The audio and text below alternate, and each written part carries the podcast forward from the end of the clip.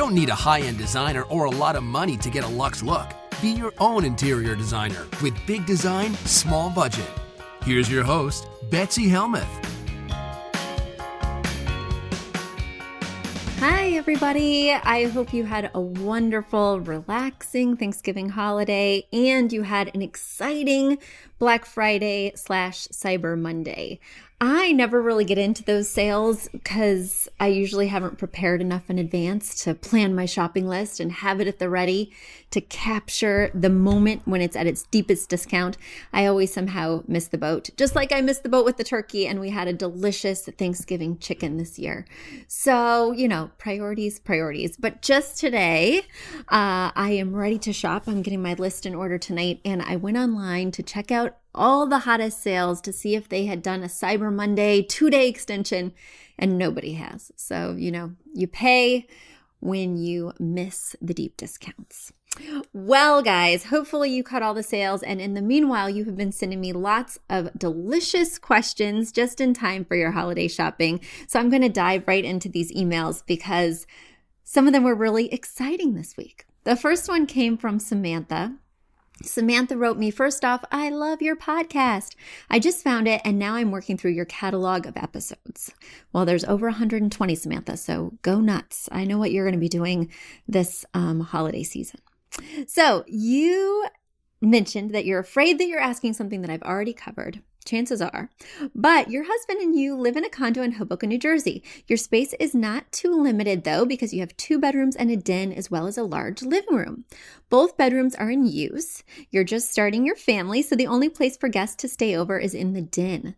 The den is a true den, no windows or closet, and is mostly used as my husband's man cave for video games, computer sports, blah, blah, blah, blah, blah.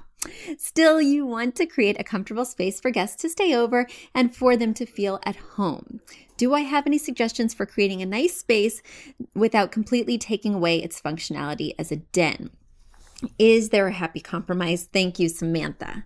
So, Samantha, based on your description, it sounds like you are starting a family and some of your guests may be coming over to visit baby or maybe spending a longer period of time than just a weekend guest.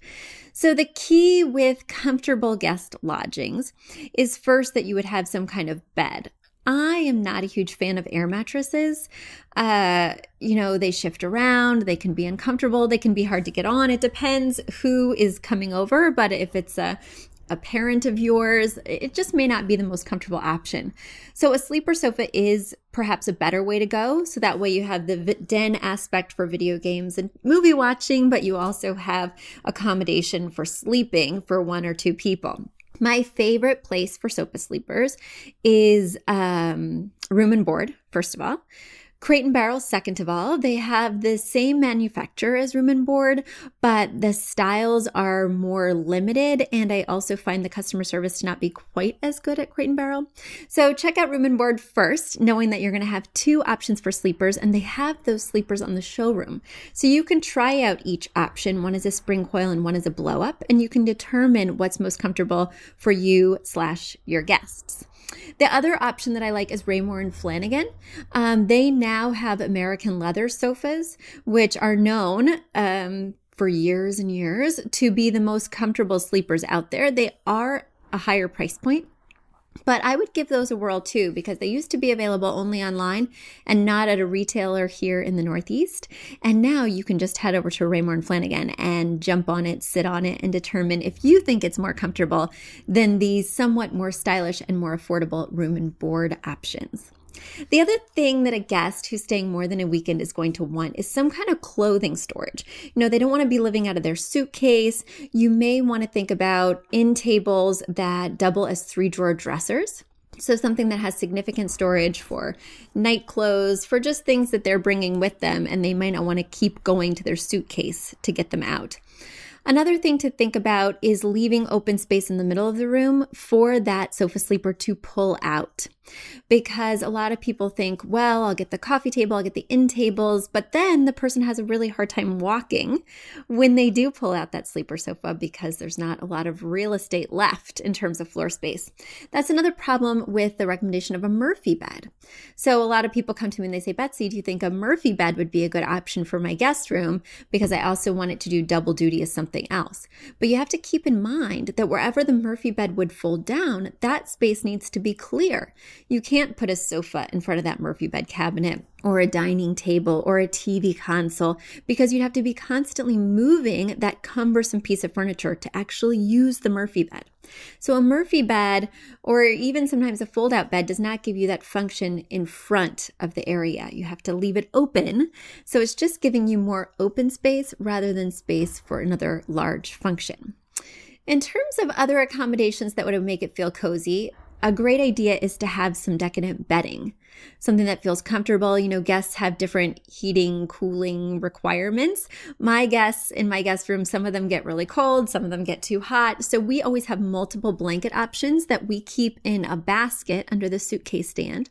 But what you might think about doing is getting a storage ottoman. So that way your husband can put his feet up when he's playing his video games on the upholstered top. But inside, there'd be plenty of storage for extra pillowcases, extra blankets, things that your guests could choose to make it feel more um, personalized to their comfort. So there we go. I hope that helps, Samantha, and uh, keep writing in with questions. We love hearing from our fans. So, our next question this week came from Crystal. Crystal wrote me, Betsy, I am having a hard time finding a power lift chair with or without the reclining feature to coordinate with my living room. Everything I see in retail stores and most of those big online locations are bulky and brown or beige. I want fabric, not leather, and I want a color teal, turquoise, chartreuse, patterned or solid, a contemporary style with thick, dark brown legs. Thanks for your help, Crystal. Well, Crystal, I love it when people get specific because we can head right to Google and make all your dreams come true. So I went to Google because I must say I do not have a lot of requests for power lift chairs, and I'm not even sure I've ever sourced one. Um, so I went there and I was Googling around, and I did find some really nice, more modern looking options at All Modern, Wayfair, and then I found the Chupacabra. I found your teal option on Hayneedle. It was called, let me get the exact name for you the Pro Lounger Microfiber Power Lift Chair Recliner. It had straight lines, it had chunky dark legs, and then it had that teal upholstery you were hoping for. Now, I must say, finding a power lift chair that comes in a print or a chartreuse, well, that's a pipe dream, let's be real. But I was able to find lots of colors like red, blue, yellow. So check it out, see what you think. But the one I mentioned from Hayneedle comes in this beautiful shade of teal that they are just calling blue. And I love it also because it does have those more modern lines and doesn't look like one of those big movable marshmallows that so many of them look like when you just Google power lift chair. So, Crystal, I hope that helped. Let us know which one you choose. My next question this week came from Lee. Lee, I am really excited to dive into your question because I was just on Facebook, was it yesterday? And I found an article that addressed this exact question. And I have thoughts. So, uh, so let's dive in. You wrote, I love following the latest trends and I always want to try them out, but I never do because I'm worried my decor will look dated by next season. Is there a safer way that I can incorporate them? So, Lee, yes, trends are fun. It's fun to go shopping every season and get something new for your closet. Um, you know, whether you're shopping for your wardrobe or whether you're shopping for your living room and just want to pick up some new pillows. Or my favorite thing to buy seasonally is a comfortable blanket because not only I use it, but the dog uses it, the kids use it. We build tents out of it. We you know, use it to have picnics on. My daughter curls up with it and takes it to the dining room table in the morning to have breakfast and still feel like she's in bed. So our blankets get a lot of wear and tear. So I love changing out the throws seasonally. But that is an ideal place to bring in that trend because it's something that didn't cost very much money. It's something that, um, you know, you can easily move from one room to another. There's not a big commitment level in terms of a high price point or in terms of it being a true piece of furniture. So it's best to keep those trendy accents to things like coasters, bookends, vases, throw blankets, pillows, something that um, is perhaps under $50. That's kind of my marker when I'm thinking about incorporating trends because I'll want to add something new next season. Out with the old and with the new, I'll want to keep picking up those little pieces to swap. But House Beautiful just released this thing on social media, and of course, I bet because they listed their favorite trends of 2017 and their least favorite. And I had mixed feelings about these, so I'm going to share with you some of theirs right now. That way, when you're shopping over the holiday season, you can pick up some that are um, still on trend rather than the ones that they don't recommend. So, they mentioned that the good trends are brass hardware. So brass hardware has that sort of golden shine to it.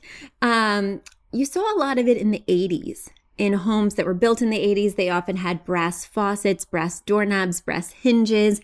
And I have been so um, repulsed by those. Let's just keep it real. I have a strong reaction to that 80s brass hardware that I had a really hard time welcoming the brass trend in in 2017, but it's really everywhere. I didn't have a choice. So I've been mixing brass and bronze all year long because it's really what's out on the retail market. I am hard pressed to find nickel, silver, polished chrome these days. And that was all the rage before for ever since I've been in business for over a decade. It's been a real shift. Even last night, funnily enough, I was sitting on my couch and I decorated with silvers, chromes in my home just because I have a more modern aesthetic and that's what was available at the time. And it's really what I found myself gravitating for, even for my clients. So um, I was looking around my house the other night and I was wanting to incorporate something new, but all the new things come in brass or bronze. And I was like, maybe, maybe I should switch to brass.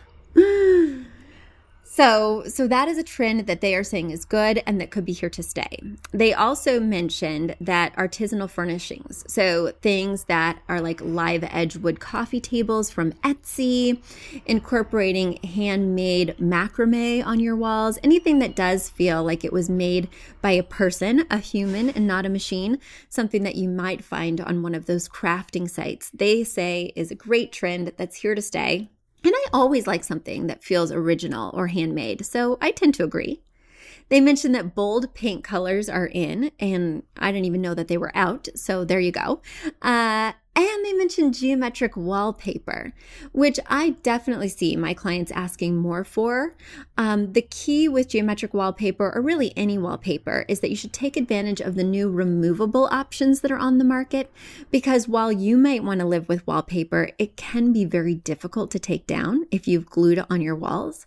Additionally, your landlord is not going to be so keen on your wallpaper selection when you move out, and he or she has to deal with it. And if you're thinking about resale value, you, if you're thinking about selling in the next five years, no matter which wallpaper you choose, it's going to be a very controversial detail in your home. And I'm sure your real estate agent is going to ask you to remove it before you sell. So think about that removable wallpaper if you're going to splurge and go for this geometric trend. Oh, and finally, they also mentioned, speaking of resale value, that two toned cabinetry is a trend that they're really excited and they think is here to stay for even 2018. So, two tone cabinets mean white on the top, gray on the bottom, or, you know, gray on the top, deep navy on the bottom. I recently just um, recommended some cabinetry for a house in the Hamptons that was bright white from IKEA on top and then navy on the bottom. And it looked smashing, if I do say so myself. So let's see the trends that they say are really bad. I don't even want you buying a pillow in these things. Um, so let's talk about that. They mentioned rose gold, which I have been saying. I mean, can I just put this out there? I have been saying that since January. Rose gold is here today, gone tomorrow. Only certain stores have it. It's got this pink tinge to it, even though it's shiny like a gold or a brass. And it's just very hard to incorporate because there's just not that much of it, and it can look a little bit cheap. So I've not been a fan of rose gold for I don't know how long. Uh, Now, this one I do not agree with. House Beautiful says that Persian distress style carpets are totally out. And our clients have been clamoring for these. There are beautiful options at places like Grandin Road, Wayfair, Overstock, even West Elm. They have a couple at Pottery Barn, and I've really been taking them with them myself. It's a beautiful way to have a more traditional muted style pattern, but still camouflage those stains and keep it feeling more contemporary in the fact that it's generally one color all over versus those traditional colors we're thinking of with the emeralds, burgundies, navies, golds, those jewel tones of the past. So I'm kind of disappointed to hear that these may be on their way out just because so many of my clients are still requesting them and they're so versatile. They can be transitional, they can be modern, they can be bohemian. Disappointed to see that one go. They also mentioned open shelving is out, and boy, I could not agree more. Open shelving just tends to look so cluttery and messy unless you're just using it for a few items that you want to show off tchotchkes, picture frames, styling. But if you really want to use it for any kind of storage in your kitchen, or if you really want to use it to hold a lot of books, well, it's just not the go to solution because it can't hold that much weight structurally, typically, unless you've anchored it well into those studs. Additionally, it can look precarious to have so much stuff and heavy stuff at that on these floating shelves that seem to just be suspended on your walls. So I couldn't agree more. Goodbye, open shelving. They mentioned chevron is on the way out. And while I think chevron is a classic pattern that can always be incorporated in a design, I think using it as the primary pattern or a super strong pattern in terms of window panels or an entire rug, I think that's on the way out too. I'd prefer to see it in smaller doses like a throw pillow, a cuddly accent blanket, things like that. They mentioned that subway tile is on the way out, and just yesterday, a lovely lady stopped in and she was wanting to use subway tile for her kitchen backsplash.